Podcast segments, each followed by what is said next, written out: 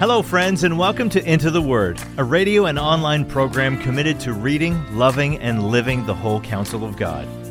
Lord willing, our intention is to go verse by verse and chapter by chapter through the entire Bible.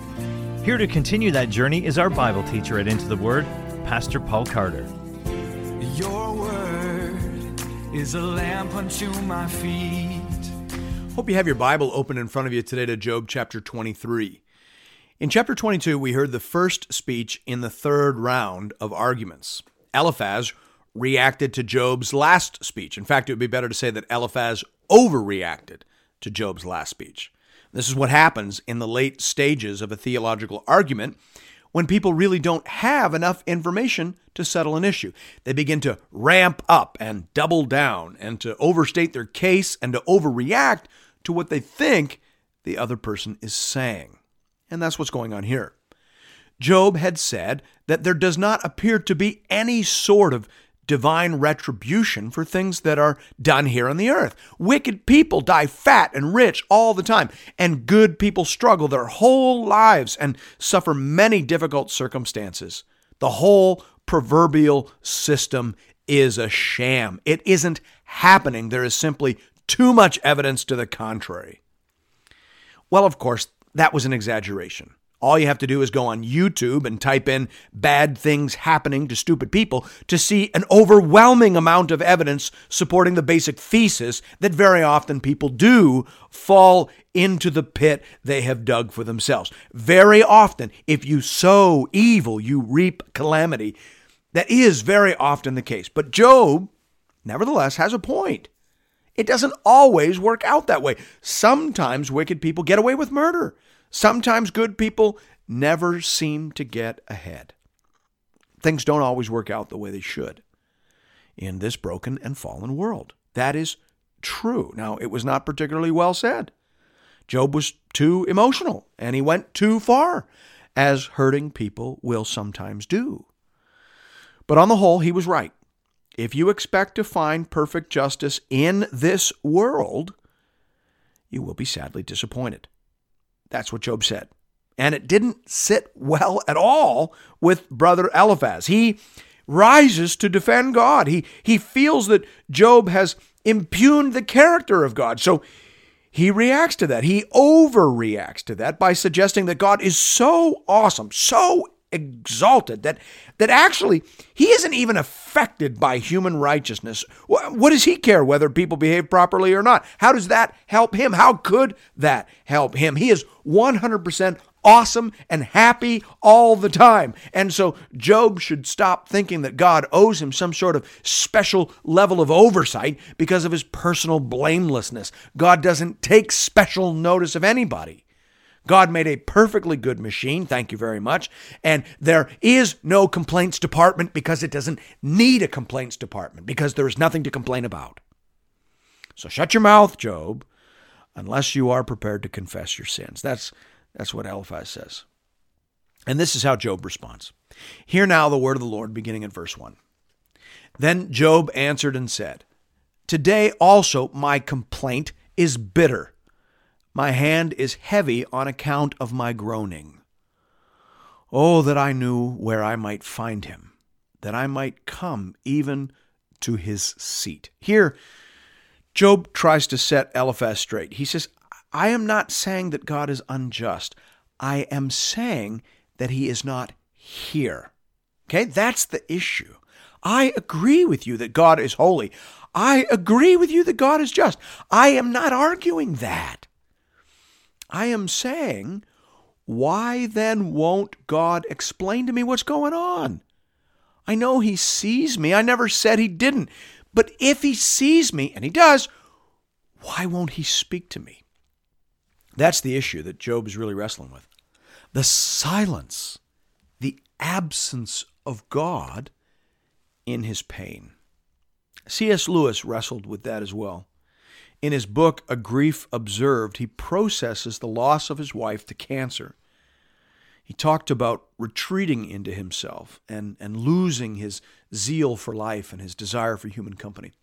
But the worst of it was the experience of God's absence at the very moment when he needed him the most. He writes, Meanwhile, where is God? This is one of the most disquieting symptoms. When you are happy, so happy that you have no sense of needing Him, so happy that you are tempted to feel His claims upon you as an interruption, if you remember yourself and turn to Him with gratitude and praise, you will be, or so it feels, welcomed with open arms. But go to Him when your need is desperate, when all other help is vain, and what do you find? A door slammed in your face and a sound of bolting and double bolting on the inside. And after that, silence. You may as well turn away. The longer you wait, the more emphatic the silence will become. Closed quote. That is exactly what Job is saying here. I am not protesting God's justice, Job says. I am protesting his absence. Verse 4 I would lay my case before him and fill my mouth with arguments. I would know what he would answer me and understand what he would say to me. Would he contend with me in the greatness of his power? No, he he would pay attention to me. There, an upright man could argue with him, and I would be acquitted forever by my judge. Here, Job expresses optimism. If, if I could find God, if I could somehow get a meeting with him, I know that meeting would go well. God wouldn't bully me or overwhelm me. He would hear me out, and I would be acquitted. But then Job begins to consider how hard it has been to find God. He talks about that in verse 8. Behold, I go forward, but he's not there, and backward, but I do not perceive him. On the left hand, when he is working, I do not behold him. He turns to the right hand, but I don't see him. But he knows the way that I take. When he has tried me, I shall come out as gold. Job can't find God, but he is confident that God hasn't lost him. God knows the way Job takes. And Job is confident that when God is finished watching and weighing him, he shall not be found wanting. Verse 11 My foot has held fast to his steps. I have kept his way and have not turned aside. Old Testament and New, faith is by definition persevering faith. Many start out well, but only the true believers persevere through trial and difficulty. Jesus said that. He said in Matthew 24, The one who endures to the end will be saved. Well, that's me, Job says. I'm still on the path. I'm still walking in the way. So, where is my salvation? Where's my redemption? I know if I could put my case before God, he would he would see that. Verse 12. I have not departed from the commandment of his lips. I have treasured the words of his mouth more than my portion of food. I've abided in the commandments of the Lord. That's what saved people do, Job says. Again, Jesus would agree with that. Jesus said, John 8 31, if you abide in my word, you are truly my disciples. Or John 14 15, if you love me, you will keep my commandments. Or John 15 10, if you keep my commandments, you will abide in my love, just as I have kept my Father's commandments and abide in his love. So check, check, check, Job says. That's me. I've not departed from the commandment of his lips. I've treasured his word more than the portion of my food. That's the sign of a real believer.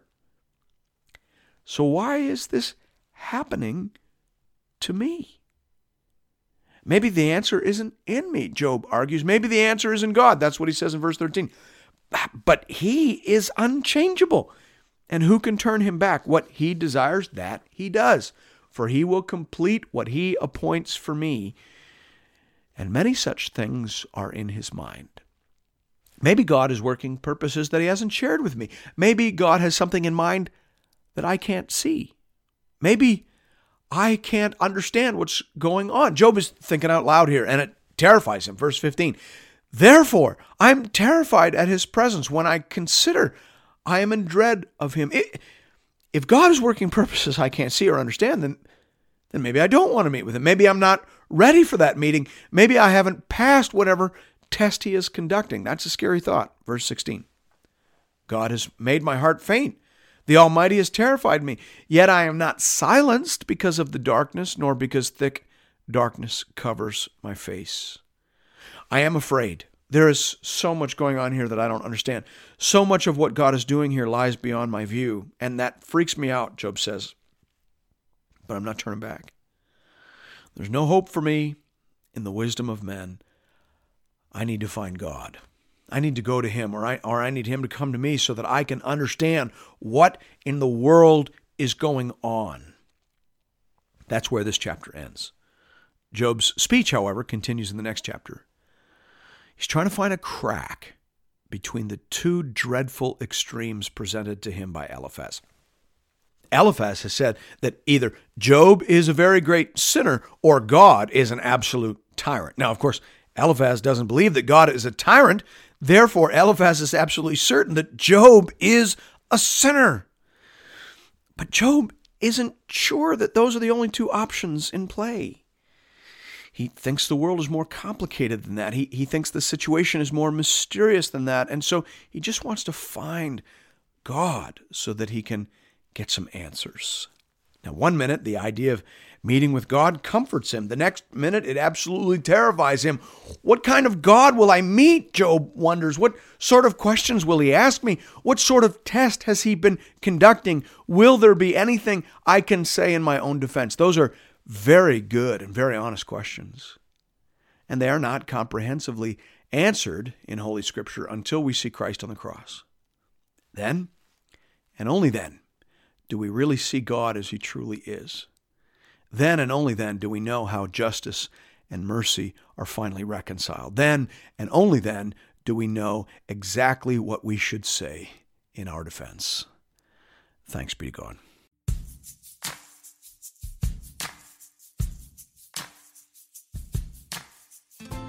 And thank you for listening to another episode of Into the Word. If you've appreciated the Into the Word ministry, I'd like to personally invite you to pay it forward by supporting one of our preferred mission partners.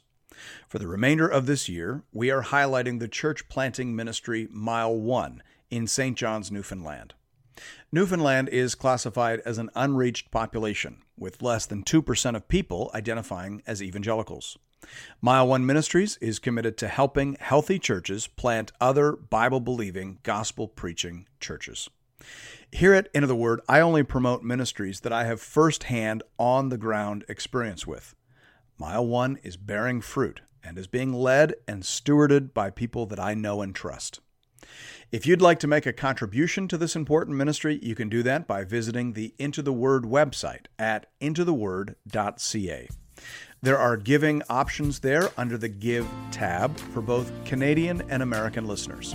International listeners are welcome to give as well, though their gifts may not qualify for charitable receipts in their nation. Thank you for considering this method of showing your support for the Into the Word program. And may God alone be glorified.